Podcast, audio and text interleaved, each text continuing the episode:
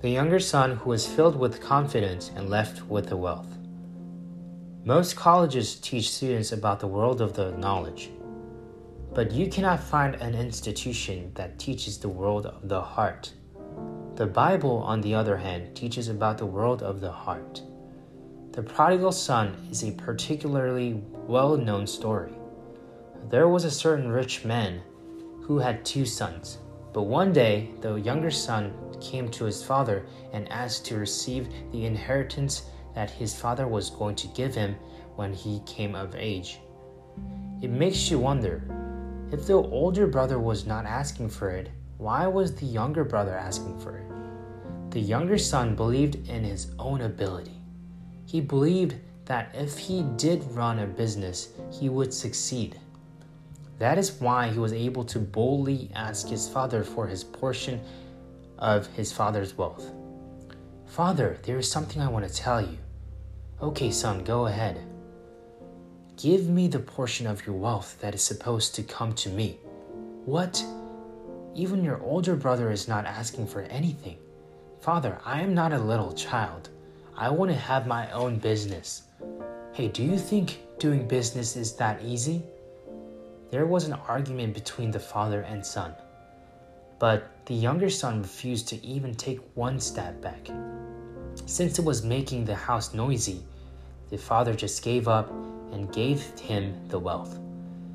The younger son took that wealth and went to a far country, believing that if he did business with that money, he could do better than his father.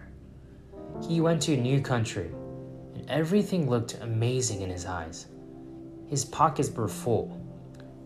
On the first day, he enjoyed himself with everything he wanted, then tried to work hard on his business the following day. Because he believed in his own abilities, he thought that he would be able to do whatever he wanted. However, after spending one night at a prostitute's house, he went again the next day, and the next day, and the next day he found himself returning there over and over again. First of all, if you set your foot in the house of a prostitute, it is hard to escape from it. You may think, I am confident. I am not going to live like that. But once you find yourself in the situation, it is not so easy to simply remove yourself from it. As time passed, the money that the younger son brought with him was being spent more and more on the prostitute.